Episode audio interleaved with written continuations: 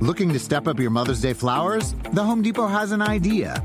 Let Mom's Green Thumb do some digging with colorful flowers, pots, and premium soils to bring out the most in her patios, walkways, and gardens. Right now, get Vigoro potting soil just $8.97 for strong, healthy, vibrant plants, indoors and outside.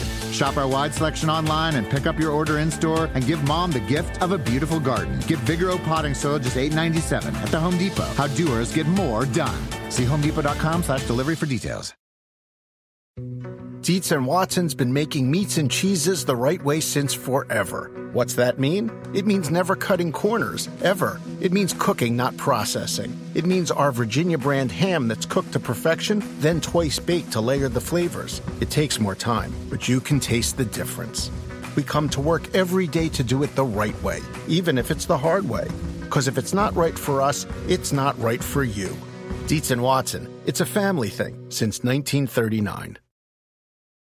This episode is brought to you by Progressive. Most of you aren't just listening right now, you're multitasking. But what if you could also be saving money by switching to Progressive?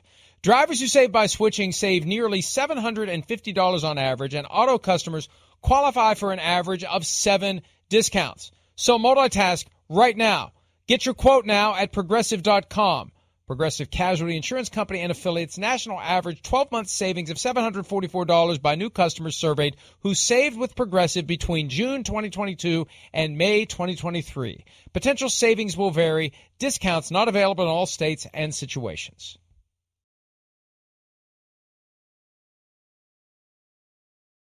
This league is hard. It's not always going to be perfect.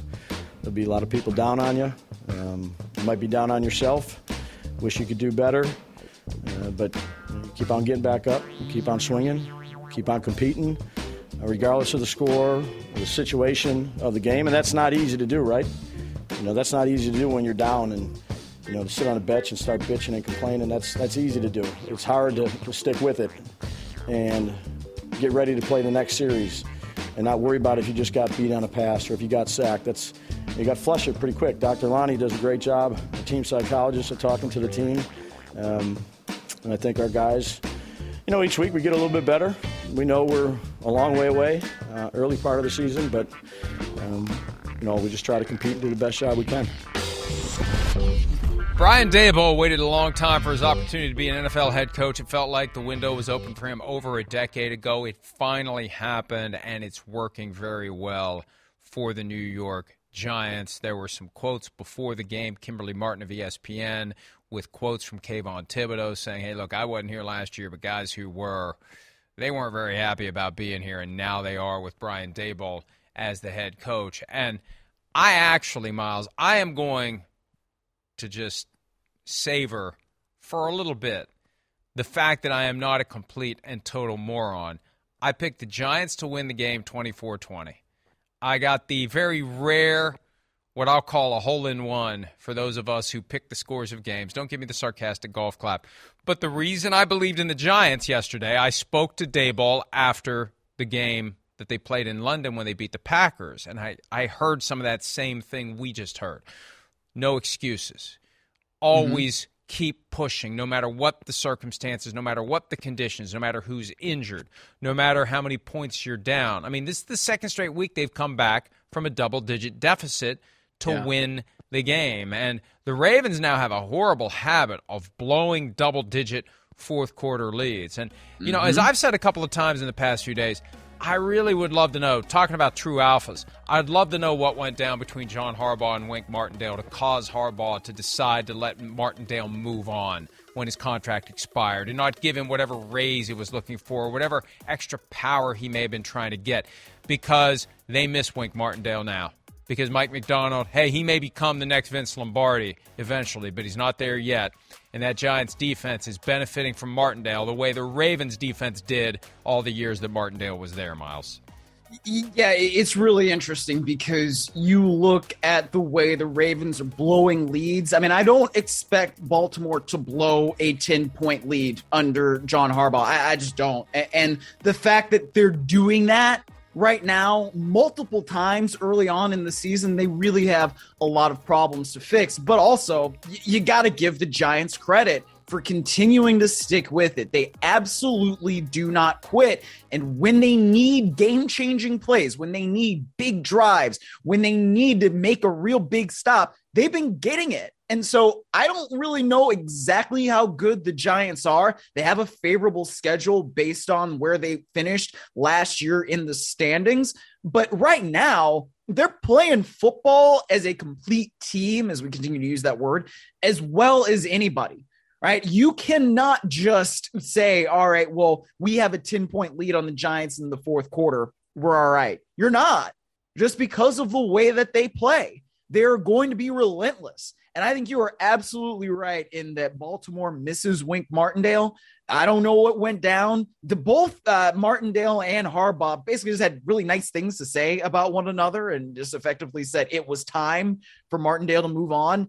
I don't really know what that means, but Martindale seems to be in a really good spot right now with Brian Daboll. And I am sure that Brian Daboll, despite wanting to keep Patrick Graham, Patrick Graham not doing so hot exactly with the Las Vegas Raiders. Maybe this was one of those deals where it just works out really, really well because they end up with Wink Martindale. The Ravens really have to be kicking themselves though at three and three when they could be six and zero. Oh. If they would only play a complete game, they would be six and zero. Oh. Their defense needs to play a complete game.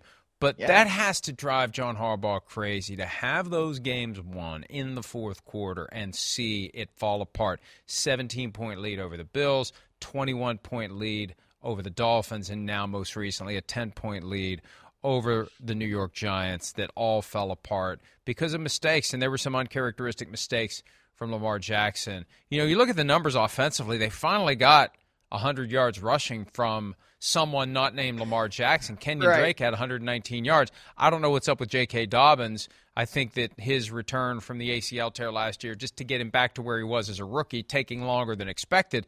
But Drake finally stepping up, but it just doesn't matter because if your defense isn't going to hold it together. And again, yesterday, it wasn't all the defense collapsing. There were mistakes by Jackson that helped fuel it, but it's still.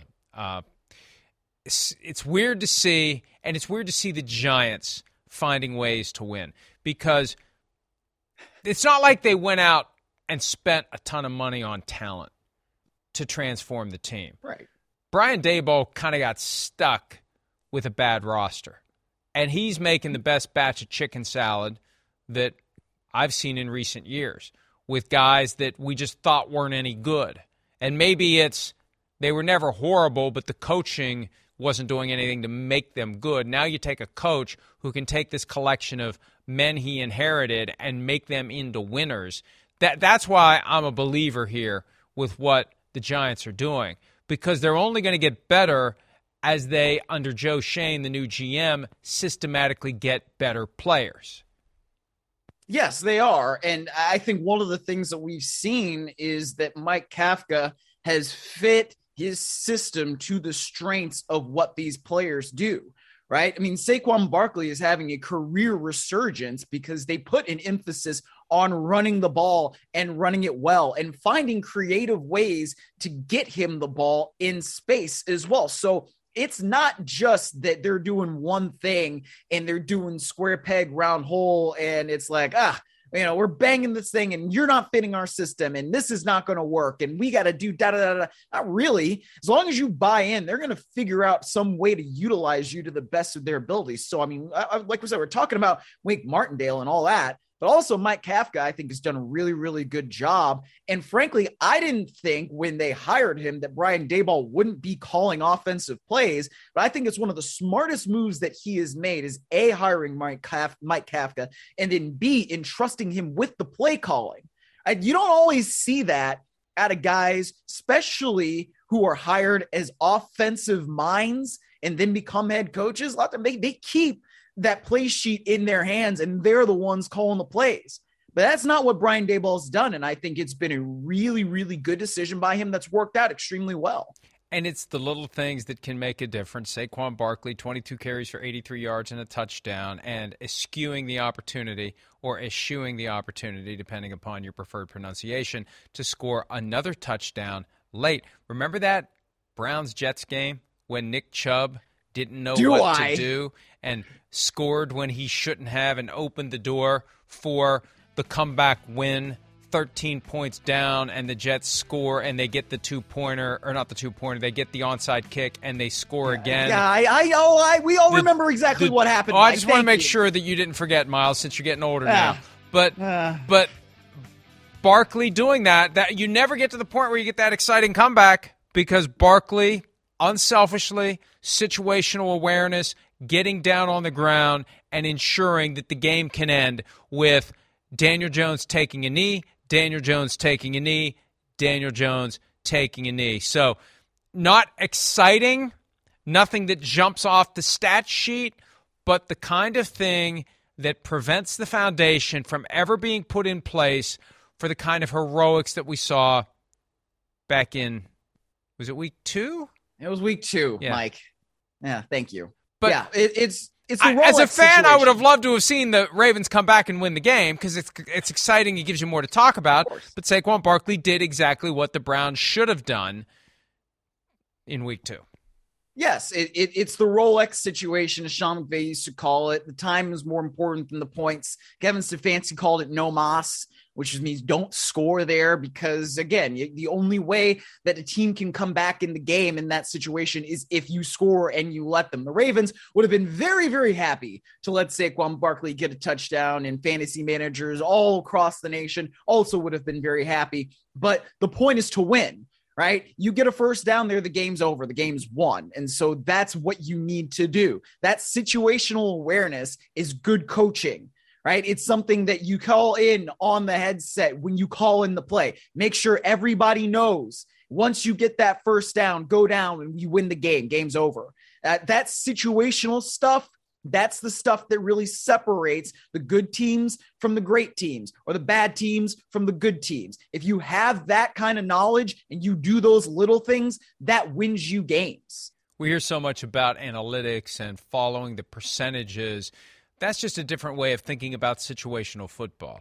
Being aware I don't think of it's different. I, I think it's the, the way that it should be. It's- the well- great coaches do that stuff. Right. I I- mean, I- you th- know? that, that it's not even it's not analytics in the classic sense. It's just knowing how the clock intersects with the circumstances, intersects with what your opportunity is, and you just Yeah. you just know. And some teams don't. And when they don't, it's more entertaining and glaring and confounding. When they do, it's kind of boring, but it delivers the victory for It's the the Giants. Kenny Rogers principle. Nothing boring No? from exactly. No one to No one to hold them, no one to fold them, no Wow. one to walk away, no one to run. a song from before you were born and yet you are aware of its existence. I think that's a song from the 80s too. That's the decade that you just flat out ignore even happened, at least as it relates to pop culture and movies. Uh, Kayvon Thibodeaux, who had, you know, I know Sims, who's a Giants fan, he wasn't real thrilled with the draft pick, but Thibodeaux came through with the strip sack to seal the victory. If they Huge, could get huge. you know more and more out of him. Again, these are some of the new guys that they've brought in to supplement the holdovers who weren't all that good thanks to Dave Gettleman. But there it is, and the strip sack, and that's that for the Baltimore Ravens when they still had a chance to win the game. That was the precursor to the Saquon Barkley decision to go down at the one yard line. So great day for the Giants. I I thought I was really going out on a limb when I picked them to win but the more I thought about it, it's like, you know, we've seen the Ravens self destruct, and the Ravens had that big emotional win on Sunday night. You know, the Giants were coming all the way back from London and they beat the Packers, but that's when I had Brian Daboll's voice resonating in my brain. No excuses. Don't give up. Don't get soft. Just go do your thing. And uh, the Giants now 5 and 1 and in second place in the NFC East. Uh, let's hear from John Harbaugh on the chronic failure of his team to finish games out, to not play complete games, specifically in the fourth quarter. Yeah, we've got to take responsibility for that. We've got to find a way to do it. It comes to coaches and players. I mean, we've got to come up with calls. We've got to coach our guys better in those situations. You know, be in the right spot, play the right leverage, uh, you know, block the play the correct way, whatever it might be. Uh, those are the things we've got to do a better job of, and players got to take responsibility as well. It's just us. And I told them it's us. It's us together, all of us together. Uh, it's six games into the season. Uh, you know, we're in good position, big picture wise. Let's get to where we can be and where we need to be, where I think we all can see we should be. Uh, it's our responsibility to do it, though, and we got to go get the job done.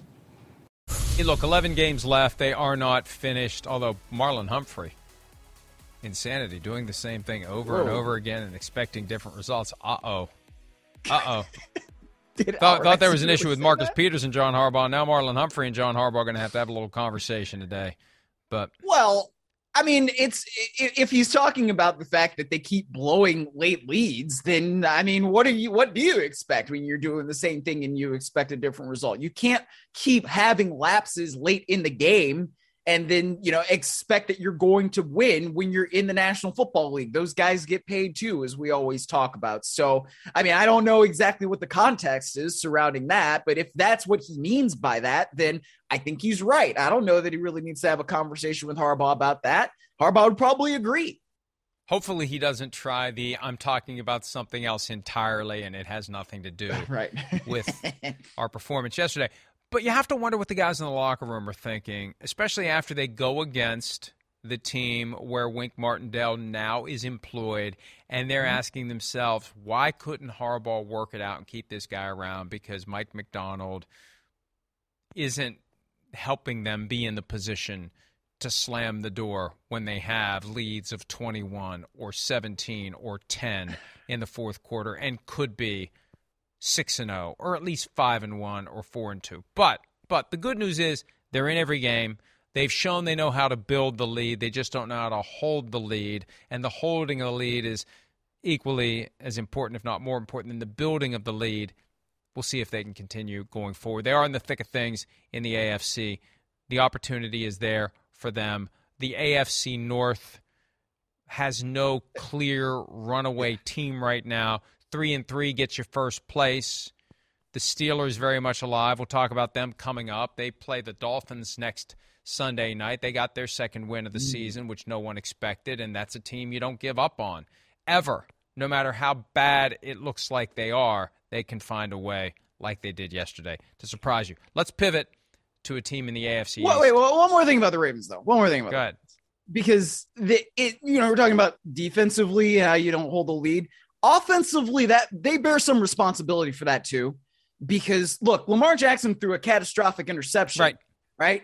Coming off a play which was basically a dead play. You can't he has to know better at this point in his career what you need to do to live to see another day. You can't just try to like throw across your body when you're uh, not in position to make a good throw. This is what we're talking about right here. He's throwing across his body back into the middle of the field to a guy who was very well covered. That leads to the go ahead touchdown. The offense bears some responsibility here because when you do that kind of thing, then that's what really helps set you up to lose. So, I mean, and then Lamar Jackson has the fumble on the next drive. So those are two critical plays by Lamar Jackson that were not made that then lead to the Ravens losing. It's not just the defense, especially in this game.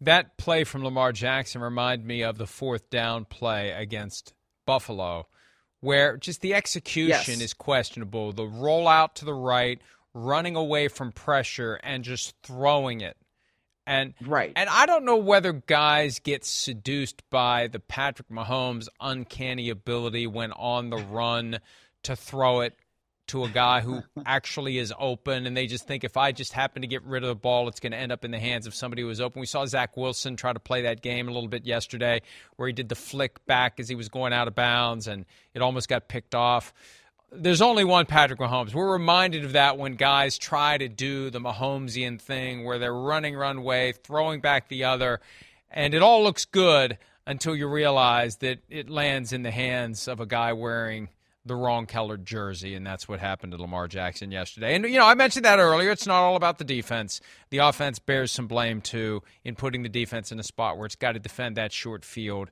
and hold off the opponent and ultimately failed to do so. All right, it wasn't as close, it wasn't as exciting, though it had to be exhilarating for the New York Jets to go in to Lambeau Field and thump the Green Bay Packers 27 to 10. I know they've lost some games at home over the past 30 years, but the idea that that a team that we have in our head and in our recollection for the past 30 years as not being a great team could go in there and handle the Packers that easily. It was kind of like a changing of the guard type of a game. And I, I don't want to overly dramatize the outcome because it's still early. I remember a time, Miles, before you were born, so I'll tell you a little story here. It was the 1985 oh season when the Cowboys were still regarded as, you know, a good team and they were one of the, the elite franchises in the NFL. And in comes the Chicago Bears, who were having a pretty good year, but you know, the Bears had hadn't been anything in the Super Bowl era. Okay. Pre Super Bowl era, yeah, but you know, for modern NFL fans, the Bears always kind of stunk. And they went in there and they beat the Cowboys like 44 to nothing, and that was like, wow, that was a changing of the guard statement game.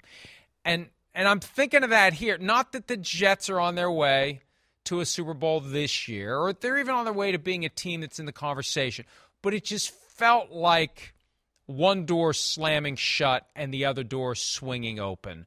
For the Aaron Rodgers Green Bay Packers, it feels like, and I don't want to start putting dirt on the grave and or sending the horse to the glue factory because that's that's usually when it turns on you in a very dramatic way. But it just feels like the Packers have no answers. And it feels like the Packers can't figure out how to consistently play. Forget about a complete game. They can't play a complete quarter miles. And here yeah. come the Jets who who pounce early and never relent. And, you know, it's not like it was a blowout, but there was just this sense that the Jets were just gradually going to take this one from the Green Bay Packers.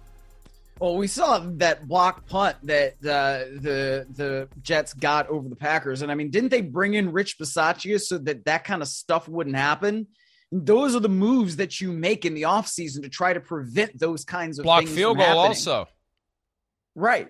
Yeah, exactly. So it's just I'm not I'm not impressed with what's going on right now in Green Bay. I don't think anybody should be. But on the other side of that, you've got the Jets. And I'm reminded of Rex Ryan talking about, hey, man, we're building a bully. And did the Jets ever really become bullies under Rex Ryan? I don't know, other than maybe that one year where they went to the AFC championship game. I would say no. This team, they're bullies. They come in there and they don't relent they keep playing. They keep playing. They keep that effort going. And in that in that late in that game you see where they're running the football really really effectively. And that's how they just took the packers out of it. I was really surprised to see how poorly the packers defended the run against the new york jets. And you know especially when you've got the brother calling plays on one side of the other brother who is the head coach on the other side who's also calling the offensive plays. It's not like this really is an unfamiliar scheme to you.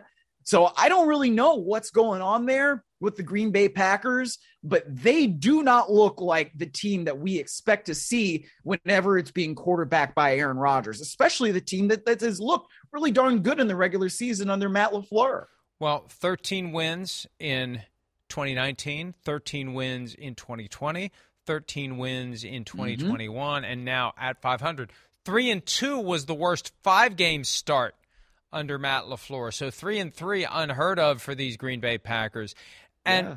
I don't know whether this is just a simple case and, and maybe there's a lot in common right now between Aaron Rodgers and Tom Brady, both of whose teams are 3 and 3. I, I feel like maybe they both did the Brett Favre 2010 one year too many. Like sometimes it's better. sometimes it's better to know that that, that and everybody wants that one last year that's going to result in winning a Super Bowl, like Peyton Manning, like John Elway, like Jerome Bettis, like Michael Strahan. But sometimes it's just not going to happen, and it makes it even more unsatisfying when you have that last year where you're just like, "Why did I? Why did I do this?" And and I think I, I think with Aaron Rodgers, not that he's ever going to admit it, you know, I saw somebody report last week, and I didn't write about it because I frankly hadn't heard of the person who was reporting it. It's somebody with a blue check on Twitter, which I guess I guess means something. That that they people, gave you one. People exactly. I didn't even ask for it.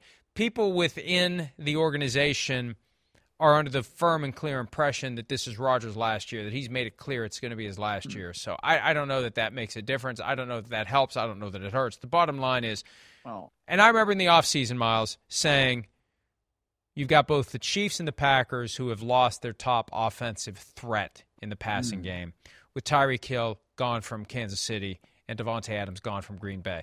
I was not concerned and am not concerned about the Kansas City offense without Tyreek Hill. I was concerned and continue to be concerned about the Green Bay offense without Davante Adams. And there was some some uh, Aaron Rodgers yesterday talking about that. Let's hear from what Aaron Rodgers said yesterday regarding this need to not make the offense more complicated or ornate, but to make it simpler going forward. Here he is. It's always been like this. It's always been when we struggle, we're doing too much. So whether it's with Davante Adams out there or no Davante Adams, when we get into problems is when we uh, maybe try and do too much.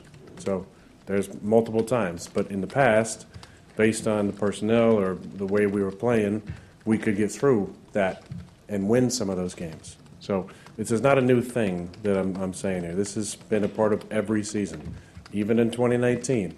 You know, it wasn't like we were gangbusters to start the season. Um, but there were times where we needed to just rein it in a little bit. Let's just simplify some things. Make sure our guys are, uh, you know, getting playing with more confidence. Um, that to be said, the standard is the standard, and the plays that we had in were easily, you know, understood and executable. So this is not an attack on the on the staff at all, because they put in a plan that can win football games. But the execution, when it looks like that, you know, it's not good enough.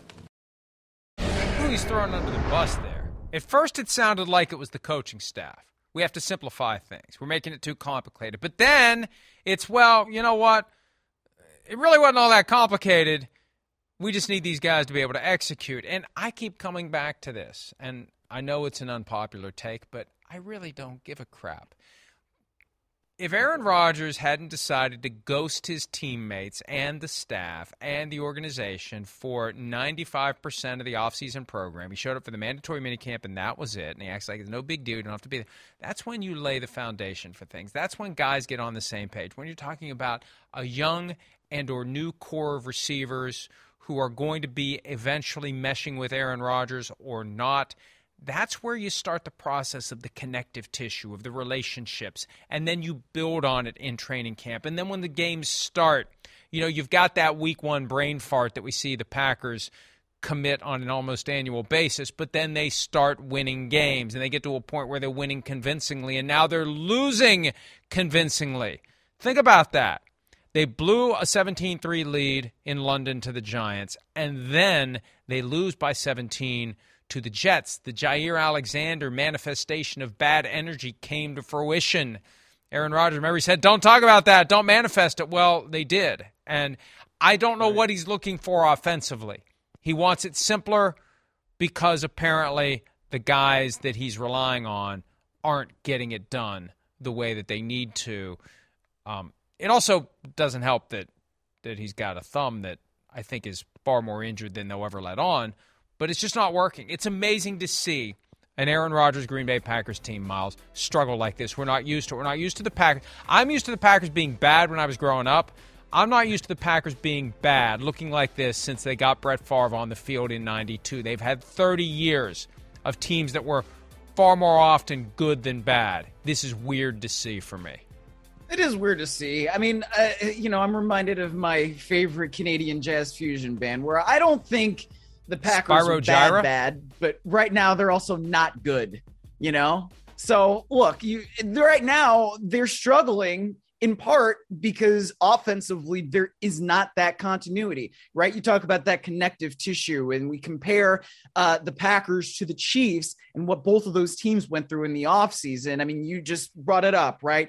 Aaron Rodgers not there 95% of the offseason program. Patrick Mahomes brought those guys to Texas with him. He, they talked about this continuously how Juju Smith Schuster, uh, MVS, who obviously used to be with the Packers, and they brought Sky Moore into things when he got drafted. All those guys were together. They were doing things together. They were on the field together. They were off the field together. They were they were creating a unit within themselves that they can go back to now when they are on the field in crunch time. Now, obviously, they didn't get it done yesterday against the Buffalo Bills, but that team is still extremely competitive. And we still think of the Chiefs as one of the two best teams in football. You look at the Packers, and there is not that continuity. And you have to wonder well, if Aaron Rodgers had taken the time to really get with those guys in the offseason program, get to know them personally, get to know them from an on the field standpoint too in May,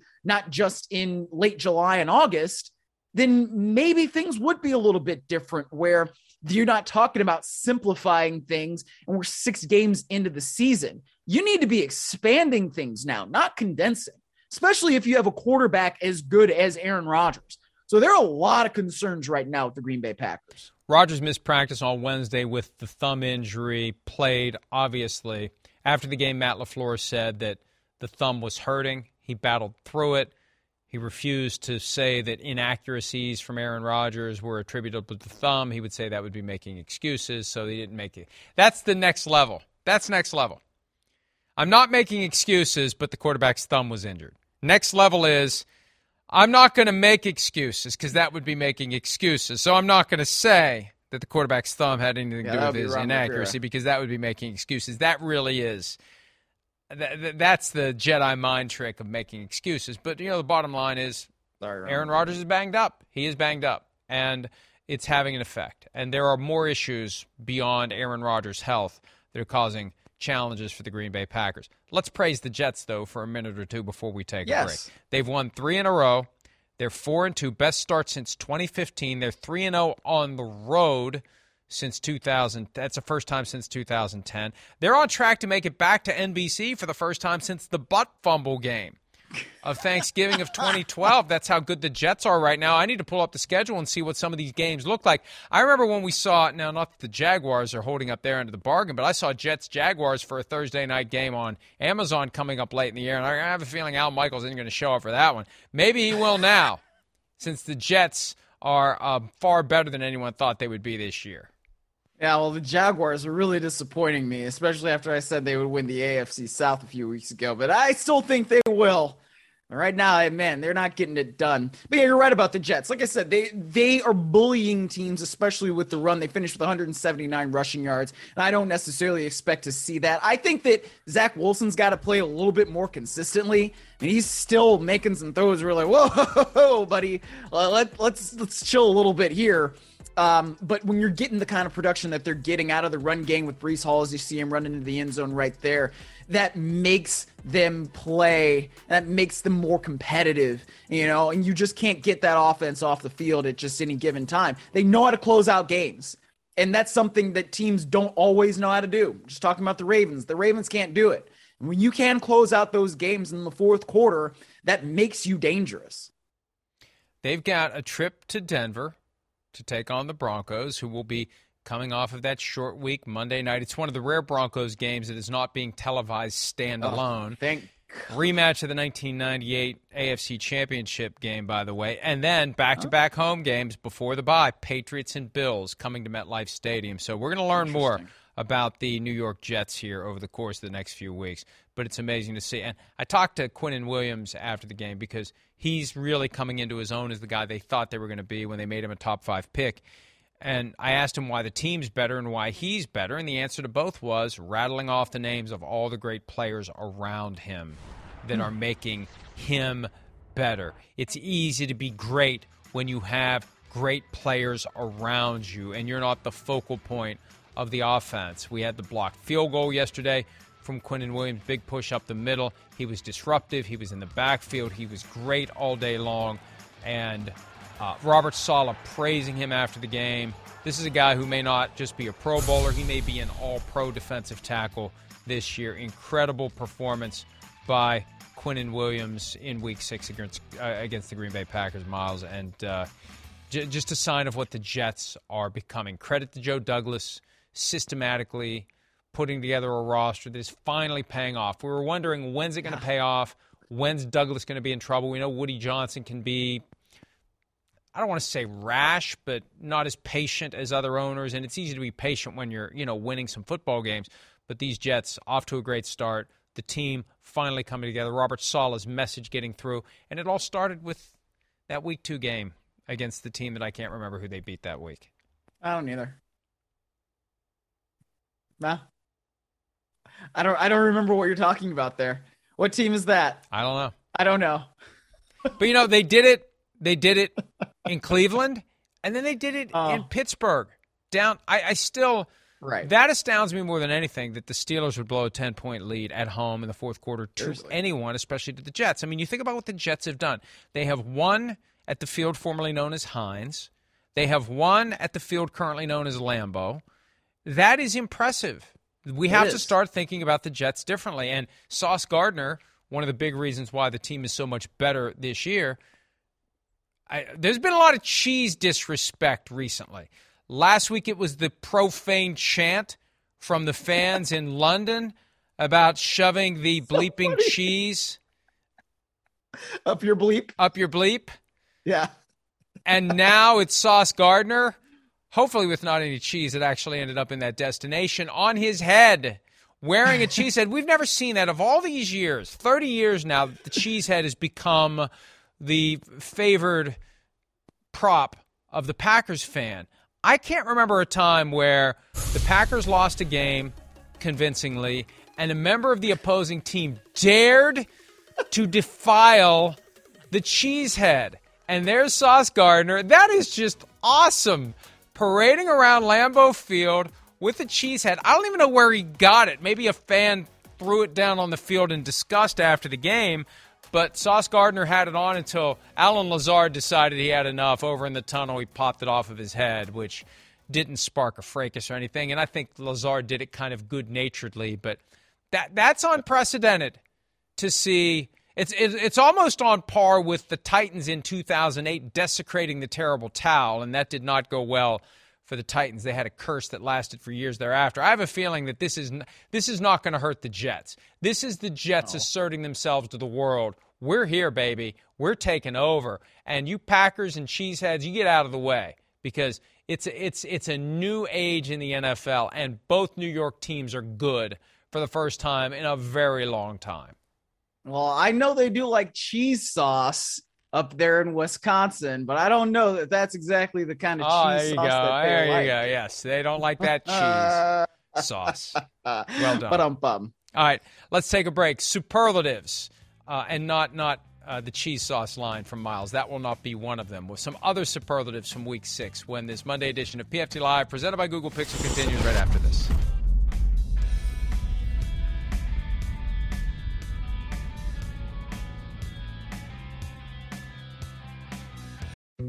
Dietz and Watson's been making meats and cheeses the right way since forever. What's that mean? It means never cutting corners, ever. It means cooking, not processing. It means our Virginia brand ham that's cooked to perfection, then twice baked to layer the flavors. It takes more time, but you can taste the difference. We come to work every day to do it the right way, even if it's the hard way. Because if it's not right for us, it's not right for you. Dietz and Watson, it's a family thing since 1939. Joe Burrow was back in the Superdome on Sunday, rocking Ja'Marr Chase's LSU National Championship jersey. Here's what Burrow said about his pregame attire. Well, I wanted to just kind of pay tribute to the people of Louisiana, and what better way to do it than with the jersey that Ja'Marr wore in the national title game. Yeah, I just texted him, hey, make sure you bring that for me. We, we've seen Joe Burrow wear some very creative and colorful things, and that was a surprise. That was just odd to see. But the LSU, I love that LSU jersey. It reminds me of the old school Viking Road jersey. I wish the Vikings would go back to that. That's a different topic altogether. It's superlatives time. Here's Miles Simmons with his first one, which may have something to do with the sound that we played on the way in.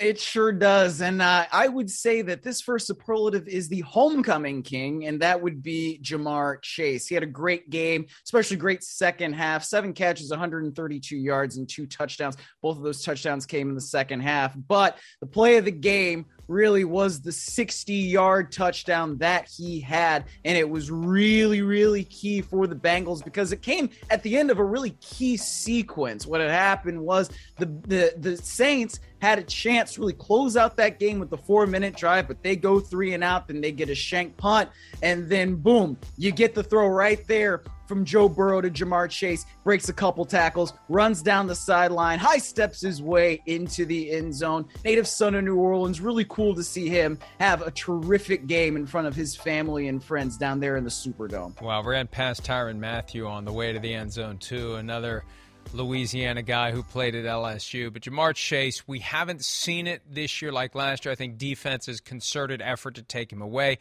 Chris Sims has complained about a lack of creativity in the Bengals offense, maybe relying too much on just lining up and letting it rip with Chase and Tee Higgins and Tyler Boyd as the op- as the options in the passing game. But yeah. hey, this Bengals team now at three and three, they've lost three games with walk offs, just like the Ravens. Like the Ravens have a story slash explanation slash excuse for their three losses.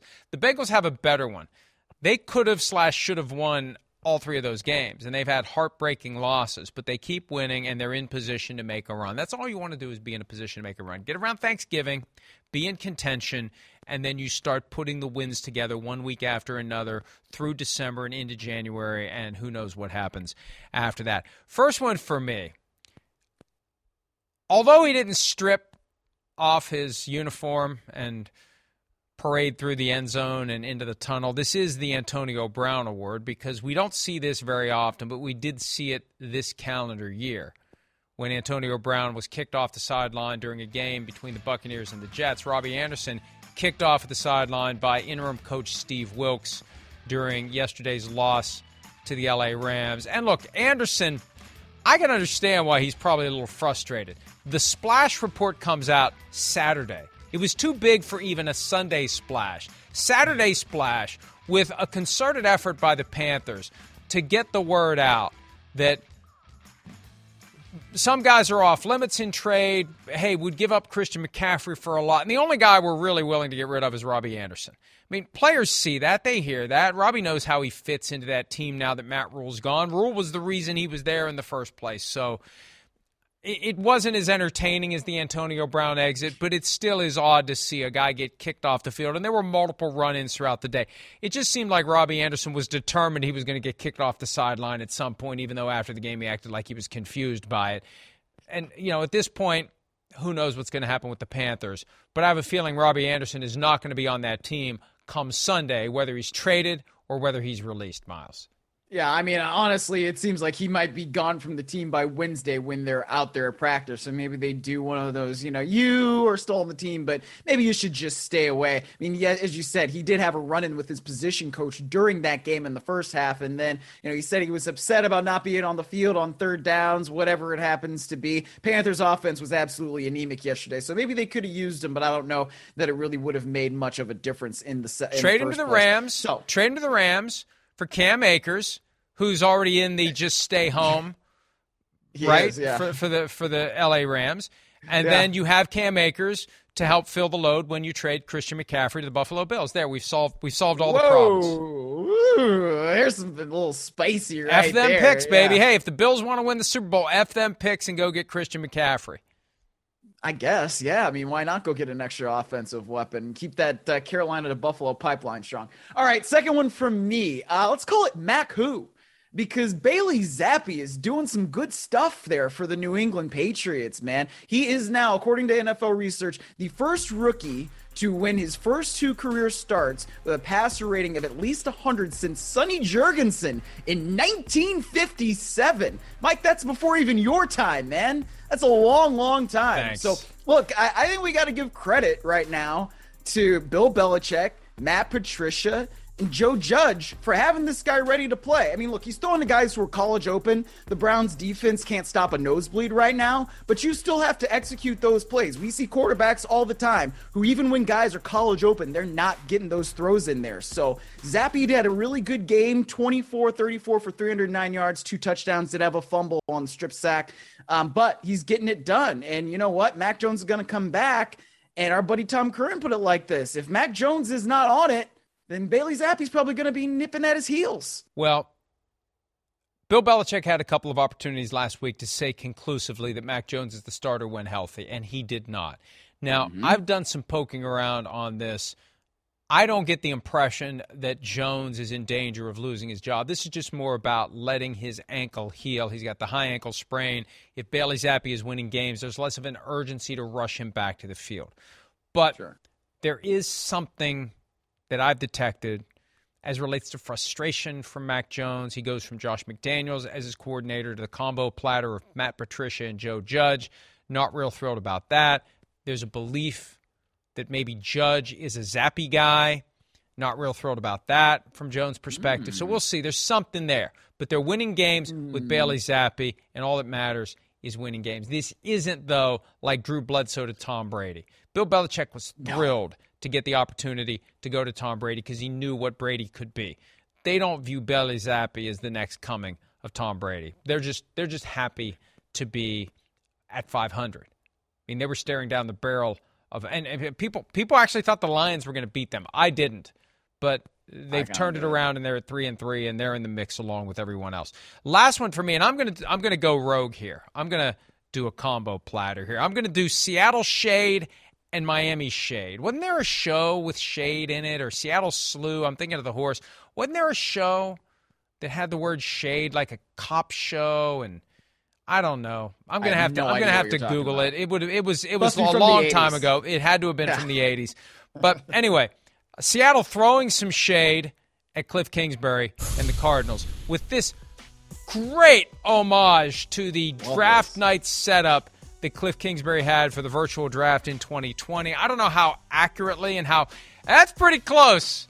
That's good. I still prefer uh, prefer the the uh, view there by Cliff, but uh, uh Pete Carroll doing a nice job and uh, not not a nice job to give both Cliff Kingsbury and Steve Keim contract extensions. Although we still don't know the amount and we don't know how much is guaranteed, so it could be that one or both of them still is on the outs if this continues. So that's one half of it.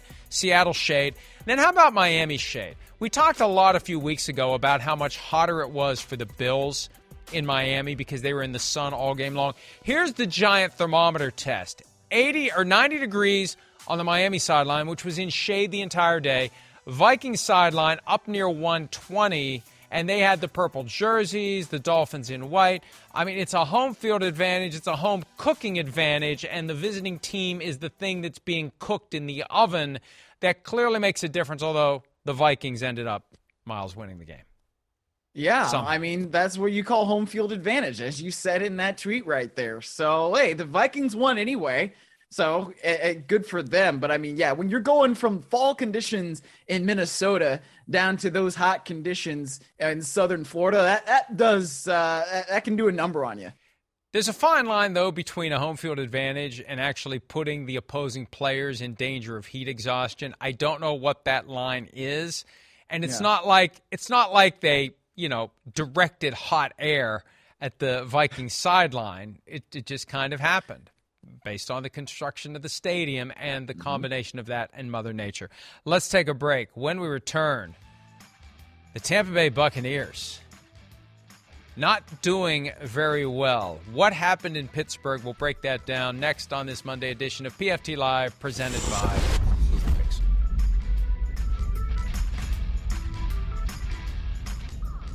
We didn't earn it. We didn't earn the win, so it's a game of earning it, and it's a game of playing well and performing well, and we're just not doing a good job of that. I don't think we've done it for six weeks.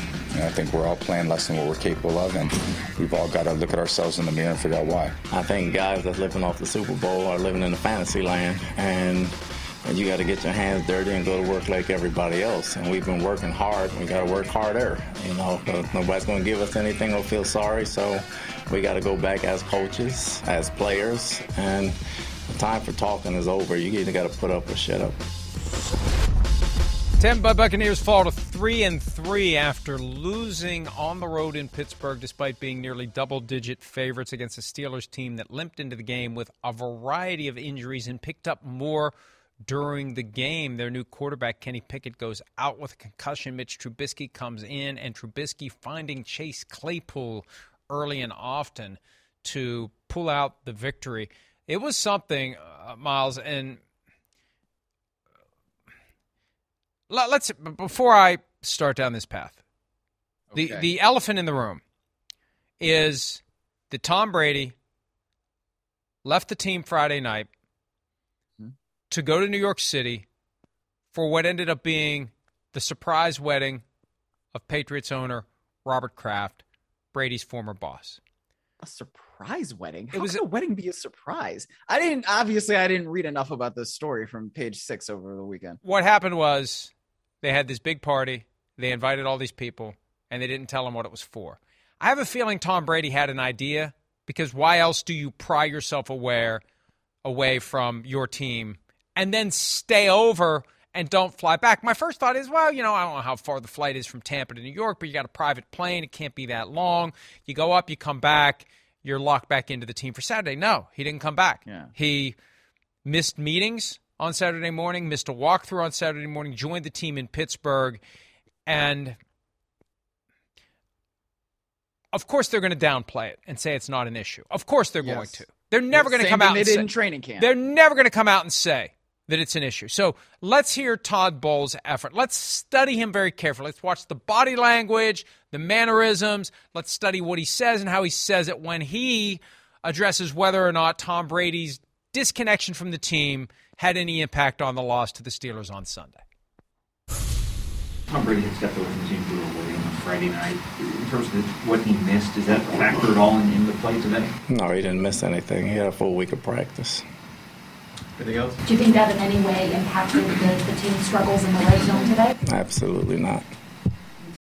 I'm going to say. He can't say anything else. And he did miss something.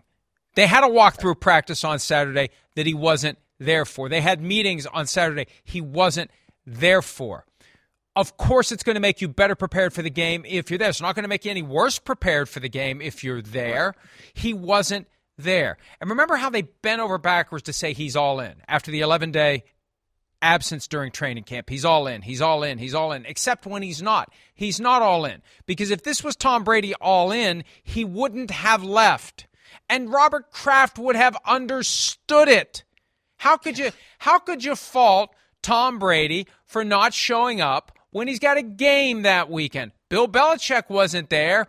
Why not? Because he's got a game that weekend. So that's how it works. And we've, you know, Tom Brady recently lamented the fact that when you're playing football, you miss a lot of stuff. You miss weddings. You miss birthdays. That goes with the territory. And and we I, I'm not giving him a pass for it because you can't tell us in one breath that the guy's all in and then in the next breath he's clearly not all in. And then you act like it's not a factor. Of course it's a factor. And I say all this, Miles, because we saw him yelling and heard him yelling some some words that cannot be repeated here, but were part of the chant we referred to earlier about what the Giants fans wanted the Packers to do with that cheese. That cheese, yeah. How do you have the same credibility that you would have had if you had been there on Saturday? If I'm one of those guys taking it from Tom Brady, at some point it's crossing my mind that you you you ditched us Friday night and you weren't around Saturday morning and being there is a big part of being part of a sports team. Being around for everything. So those words and those gestures, I think, ring a little more hollow. Even if it is Tom Brady, the great and powerful wizard of GOAT, even if it's him, it still rings hollow if you're not doing the basic thing that's expected of showing up for Saturday walkthrough and Saturday meetings. Yes, he missed those. And and so I'm, I'm not buying the explanation. Todd Bowles can't say anything but what he said, but I'm not buying it. And I think this is an issue for the Buccaneers now. If it doesn't matter, then why would you have them in the first place? right? Exactly. I, I mean, if it doesn't matter, then you shouldn't have them. They matter. Everything matters. Being there in the dog days of training camp matters. And it makes me think of that statement that Brady put out when he retired, right? Where he said, I can't make that commitment anymore to be that guy who's there for every single thing. So I don't can't make that commitment anymore to football. He hasn't. He has not. When you leave training camp for 11 days, you are not making the same commitment that you've made throughout your entire career. And he's 45 years old. I don't blame him for not making that same commitment anymore. But that's the difference, right? You know, when you go to a wedding in New York, what's Robert Kraft doing having a fall wedding in the first place? I mean, you're in football, bro. I don't have a fall wedding. I guess even if it was a Friday, I don't, I don't know. That didn't make any sense to me. But if you're having, if you're going to do all this stuff that happens during football season, then you really should have retired and you should not have ostensibly ruined your family life for your career. What a life lesson this looks like it is right now. Don't choose your career over your family. Don't do that because then you're going to be on the sideline screaming F bombs at people who were in training camp during the dog days of summer, who were there for the Saturday walkthrough and the Saturday meetings. And you, because you've won seven Super Bowls, yeah, you have that credibility. But at some point, I think you're right, Mike. It might become a problem between all the guys who have been there for every single thing and Tom Brady, who said he was all in when he came back, but does not appear to be so. And it's just, I think it's going to be an issue. And, and that's what's weird here. And look, I, try to find the right balance between what's fair and what's not fair when it relates to the family issues that are clearly an an issue for Tom Brady this year. But I, I, I almost feel bad for the guy that he's had his his Jimmy Stewart It's a Wonderful Life epiphany and it's like it's too late for him to do oh. anything oh. about it and he's caught yeah. in this weird thing now where he yes. understands that his life can't be controlled by the game and he's trying yes. to live differently but it's yes. too late in some respects. I really do feel bad for him. That I he's, do too. He's getting his wake up call and he's responding to it, but it's too late. That that that's and now what does he do? he goes through the motions of something he really doesn't want to do and he musters enough will to do the bare minimum but he's going to that's what what I said when he came back from the 11 day hiatus. Oh he's back? Okay until he leaves again. When's he going to leave again? What's he going to do? And they started talking about load management on his let's go podcast. And I, I, I almost got the impression, and it was a topic that Jim Gray brought up, which means there was some sort of advanced coordination. They were going to talk about load management. And I almost yes. thought, like, is he going to take a game off? Are they going to pick a game where they think they have a cupcake that they think they're going to easily beat, and he's just going to let Blaine Gabbert play that week? I that thought crossed my mind, so I, I, I, I feel bad for him. Now I feel good for the Steelers because okay. all it took was one game, and they're alive again. And see, the thing about the Steelers, and I have been in and around Pittsburgh most of my life, when you write them off is when they become the most dangerous. And I at mm-hmm. least picked them to cover, so I get partial credit. I still didn't think they'd win. But that's when they become dangerous. And now here they are, two and four, one game behind the Ravens and the Bengals, and they're in position to make things interesting in the AFC North. And uh, even with Mitch Trubisky in, and who knows how long Kenny Pickett will miss with the concussion. We're going to get to see the Steelers on Sunday night against the Dolphins. But it worked yesterday. It clicked with all those injuries. Defense decimated, especially in the secondary. They still mm-hmm. got it mm-hmm. done. Cam Heyward told me after the game because I said, "What did you do to Brady?" He said, "Brian Flores told us don't waste your time trying to disguise anything pre-snap. You're not going to fool him. You just got to get after him with the front four." And they did, and it made him frustrated. It had him yelling at his teammates, and even though Heyward said they weren't motivated by the fact that Brady decided to take Saturday off and not go to the walkthrough of the meeting, I suspect that it was discussed at some point in the locker room. Why would Mike Tomlin not make that an issue? This yeah. effing guy thinks he can just check out and yeah. show up and beat us. That's what they think of us. Yeah. How do you not find a way to introduce that topic into the locker room if you're Mike Tom? Yeah. Absolutely. I mean, in, in some ways, it is a little bit disrespectful, right? And I mean, I don't know that Brady's intention was to do that, but when you are skipping things that are a part of the week leading up to a game, that does uh, give off some sort of air of disrespect and it does kind of become some bulletin board material for them. But yeah, I mean, look, this is the kind of thing we expect from a Mike, Com- Mike Tomlin coach team, right? This is a program victory for the Pittsburgh Steelers. They had every reason to roll over, right? Your defense decimated by injuries. You haven't won a game without TJ Watt, you know, and they still are able to muster some stuff together. When you're missing TJ Watt and Minkah Fitzpatrick from that defense, that changes everything. It does. Those guys are elite at what they do. It's almost like the Rams missing Aaron Donald and Jalen Ramsey. It just changes everything that you can do because you don't have those two guys out there. So the fact that Mike Tom was talking about it after the game, they had to play linebackers sometimes at the nickel defensive back spot because that's how, how many guys they were down. You know, Mitchell Trubisky has to come back in and start playing again for Kenny Pickett, and you get Chase Claypool stepping up. Those are the kinds of things that you need to beat a team like the Tampa Bay Buccaneers, and they got it. And it's just one of those things now where you say, okay, are the Steelers going to start rolling a little bit? Because I can see it happening. It's what they've done every single year under Mike Tomlin. As you always say, just when you think they're out of it, that's when they become the most dangerous. You can never count the Steelers out, and that game is a great example of why. Maybe on tonight's Let's Go podcast, we'll get some more insight on the Tom Brady decision to exit the team on Friday night and Saturday. I'd love to know when he decided. I'd love to know more about the thought process. How much angst did he have? Did he look at the Steelers' injuries? Because he's never, but he's never going to admit it. That no, far, I know, right? I know, I and, know. And this, this know. is the thing about Brady, man. Like I was talking with a buddy about this last night, and it's like I think that Brady, when he was out for those forty days and forty nights, was thinking, you know, man, I'm looking at the NFC and I'm looking at all these quarterbacks. I'm looking at all this. I can still go out there and I can kick their ass.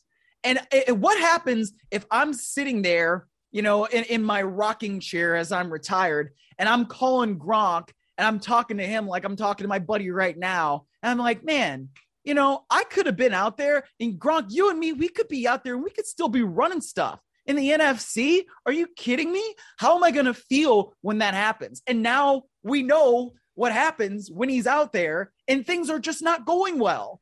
And it's like, man, you know, you just, ah, uh, what more did he have to prove? Just I said it a couple years ago. And now, yeah, I just, I find the situation, situation real sad. The only thing about this that I find even mildly enjoyable is that it proves that he's still a human being like the rest of us, capable of screwing That's up our true. own lives the way the rest of us routinely do. There's So- a German word for that. You know, Schadenfreude. But it's not, I'm not taking enjoyment in the fact that he's going through it. It's refreshing to know that he is human and that at the core of everything that we see and hear, he's no less messed up than the rest of us because we all have issues. We're all dealing with a We lot do. of shit, as he once said. Oops, I said it. I've never said it before in this say it. studio. Feels kind of good. Let's take a break. We'll have more PFT Live presented by Google Pixel right after this.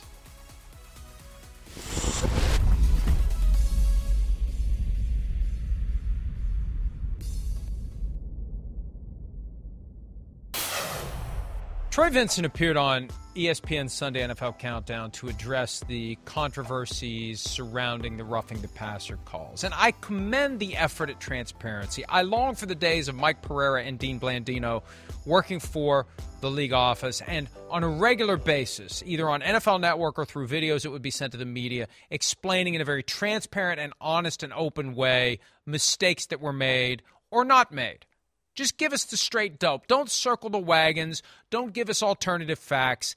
Give us the truth about the calls that were made and how it all works. And Troy Vincent came dangerously close to telling us the truth, the whole truth, and nothing but the truth yesterday. He said in a nutshell, Miles, number one, we support those calls. Not because they were right. He didn't say that.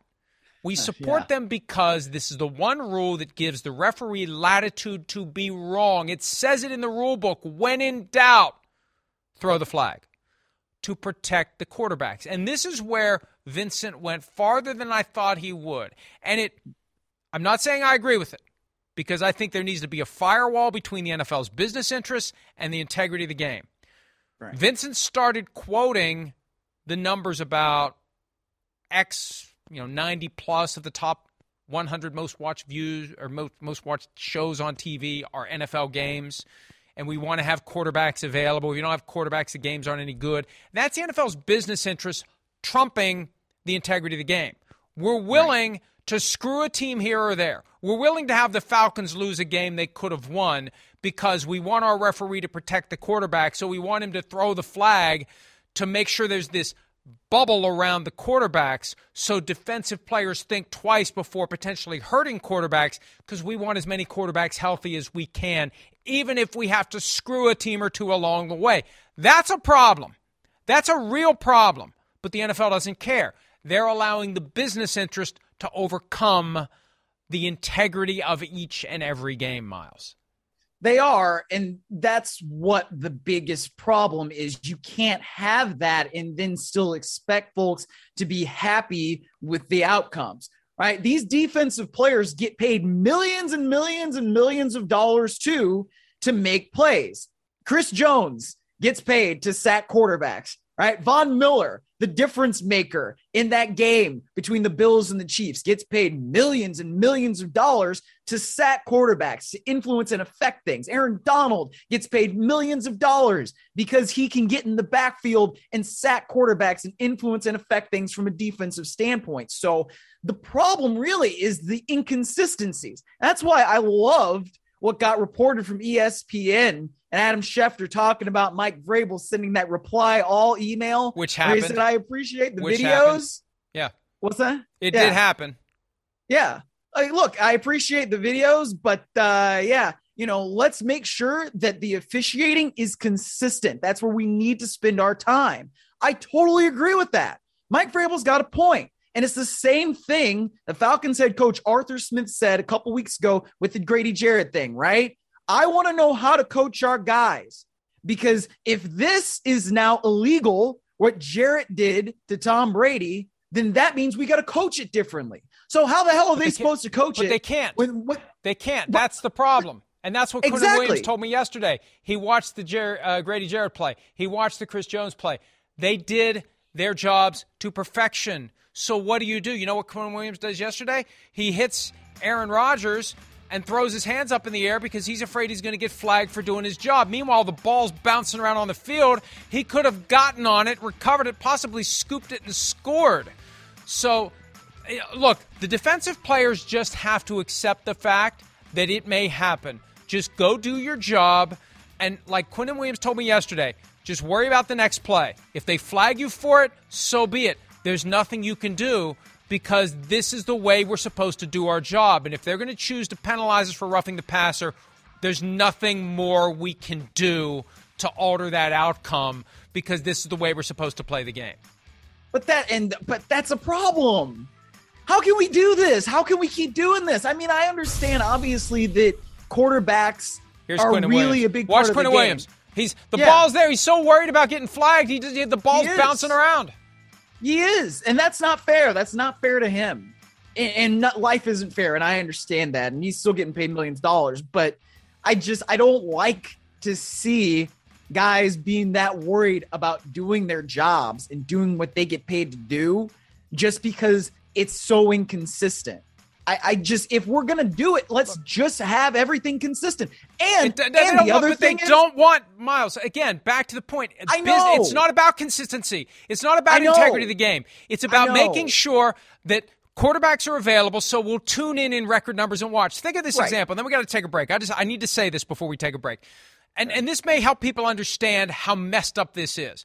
Let's say that for some reason the American audience loved to watch a lot of field goals and that there was some proven connection between more field goals means more people tune in and watch the game. And they were officiating games in a way that engineered more field goals. We would say that's really messed up. That's what they're doing.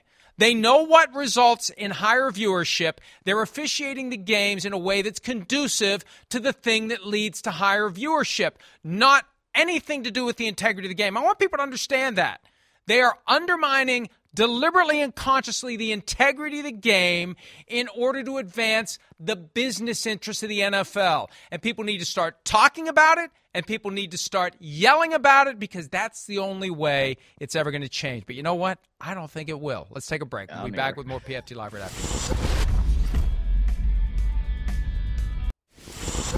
The mystery has been solved. The Shade show that I was thinking of was Evening Shade, which actually, starring Burt Reynolds, was about a high school football team. Reynolds had played for the Pittsburgh Steelers, so it fits. Seattle Shade, Miami Shade, Evening Shade. Miles. There we go. Yes. And now we have morning shade because it's still dark here in Los Angeles. Thank God we did our Monday night preview off the top because we spoke too much. We're out of We did. time. That's it for this Monday edition of PFT Live. Miles, thanks as always. I'll see everybody Tuesday morning. Enjoy the game tonight. Broncos country. Let's ride. All right. Good stuff. Thank you.